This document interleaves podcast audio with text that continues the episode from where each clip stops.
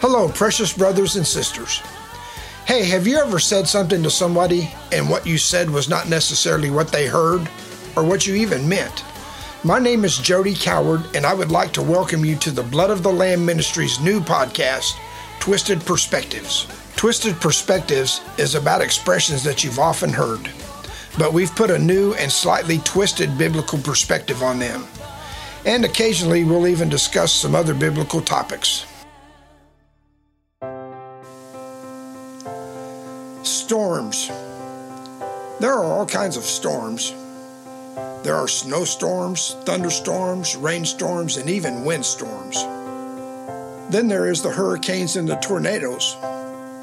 Hey, out in West Texas, there is even blinding, stinging sandstorms. I remember days when I was young that I would have to walk home backwards, trying to keep the sand out of my eyes and out of my mouth. We've all experienced at least one of these kinds of storms at one time or another. Some people may have even experienced all of them. What is important is what do you do before and during these storms? In a snowstorm and in a rainstorm, it's pretty simple. You just stay out of the weather. In tornadoes, well, you better go find your hidey hole. In hurricanes, you pretty much have to evacuate to a place of safety, unless, of course, you're just plain stupid. In sandstorms, my advice to you is just don't move to West Texas. But what do we do during these storms in life that will surely come to each and every one of us? Is there a place of safety that you can evacuate to? Is there a hidey hole that you can run to? Is there a shelter from the storm?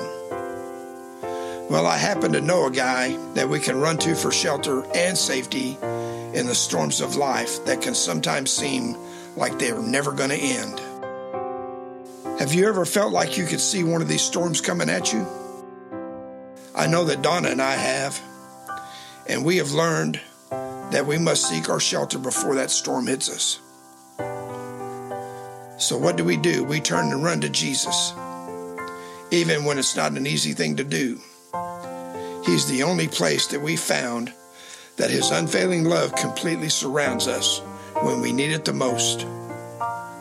We've learned that He is our hiding place. We've learned by these storm experiences that we become safe in His embrace.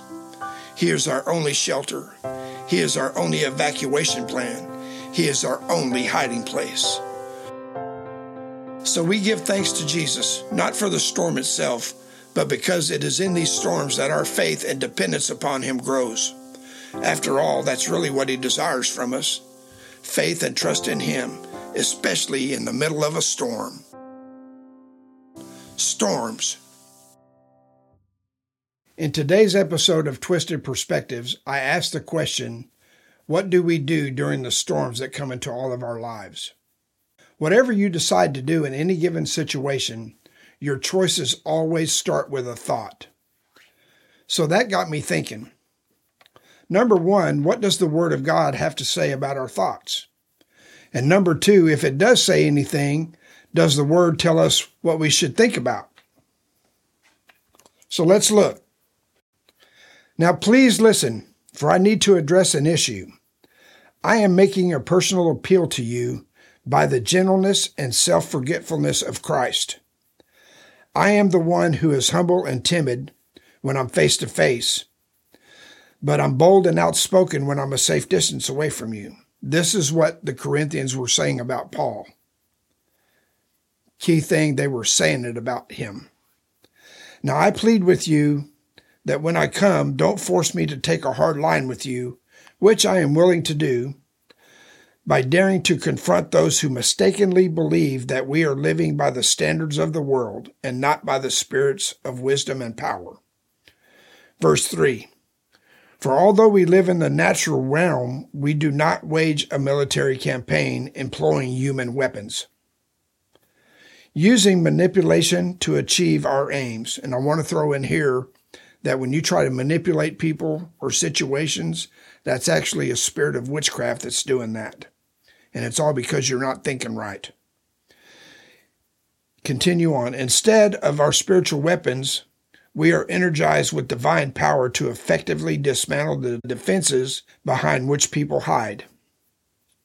We can demolish every deceptive fantasy that opposes God and break through every arrogant attitude that raised up in defiance of the true knowledge of God. We capture, like prisoners of war, every thought and insist that it bow down in obedience to the anointed one, Jesus Christ. That's 2 Corinthians 10, verses 1 through 5 out of the New Living Translation. In verse 4, we read about the weapons. Spiritually speaking, there are many weapons that the Word of God gives us, but today we're only going to focus on one of those weapons. Verse 3, we read about strongholds. So I want to ask you, what is a stronghold? According to Webster's, it is a military word, it is a military phrase. Place of a strong defense. Secondly, it is a fortified place. And thirdly, it's a place of views, attitudes, etc., that are concentrated within your mind. A stronghold is a place where the enemy can't get to you, like Jerusalem, for example. The city of Jerusalem is built up on a very tall hill with a wall all the way around it. And back in the biblical days, the wall was to prevent the enemy from getting to the citizens of Jerusalem. Secondly, a stronghold is a place where the enemy keeps you trapped in. For example, in Vicksburg, Mississippi, in the Civil War, the Union Army came against the city of Vicksburg and put a stronghold around their whole city. It was designed to keep the people of Vicksburg trapped in the city of Vicksburg. In verse number five, we read about casting down imaginations and bringing every thought captive to obey Christ. Your imaginations, these are thoughts that you have, and we are to take them captive. So, question is is what do you do when you are taken captive? Well, simply put, you obey your captors. Paul is telling us that we can choose what to think about. Have you ever stopped to think about what you think about? Many years ago, I was asked that question and I didn't know you could do that, but I found out that you can those thoughts that we have that don't line up with the Word of God, Paul has told us that we are to take those thoughts captives and make them obey what God has said about us. For example, has anybody ever told you you were worthless or no good? The Word of God does not say that about you. So you need to take that thought captive and find out what God's Word says about you and say that instead of that you're no good and you'll never be nothing. So, just what are we supposed to think about if we can't think about those other things that the culture of our world today would have us think about? What are we supposed to think about?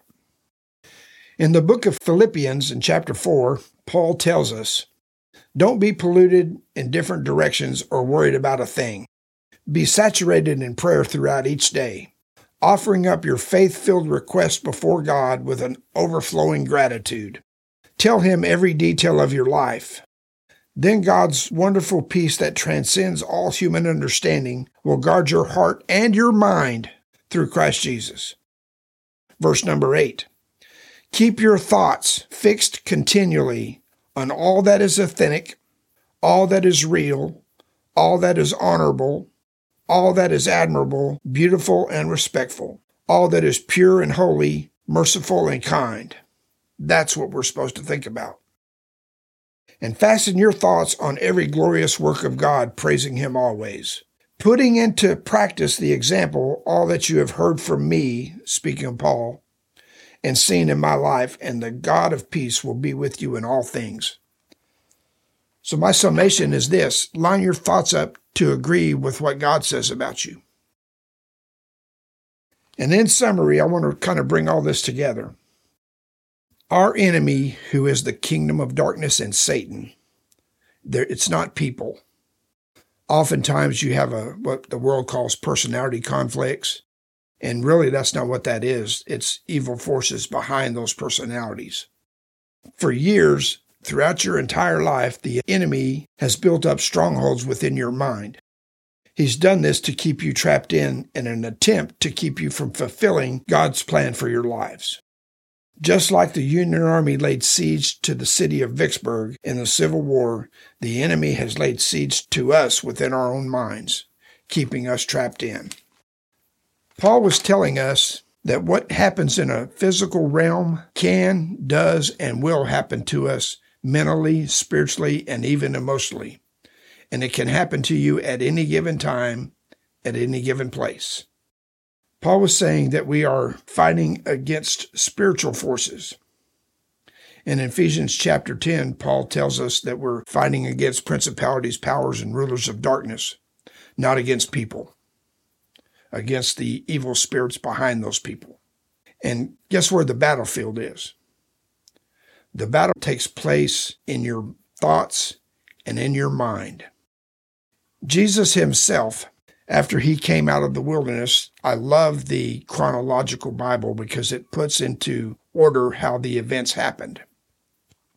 And according to the chronological Bible, the first thing that Jesus said when he came out of the wilderness, out of what I call his 40 day wrestling match with Satan, which he did win, by the way, the first thing he said was, Repent, for the kingdom of heaven is here. And it doesn't operate on this same system as the Romans or any other governmental system. So ask yourself this question What does the word repent mean? Number one, repent, according to the Strong's Dictionary, simply means to change the way you think. So if Jesus was telling the people of Israel that day, change the way you think. Why was he doing that? Because his kingdom operates different than any other government. Yes, I said government. The kingdom of God is a government, and it operates on God's principles, not the world's. I believe Jesus was telling us that we need to learn how his kingdom works and how his governmental system works. And we do that by lining up our thoughts to agree and obey with what Jesus said about us.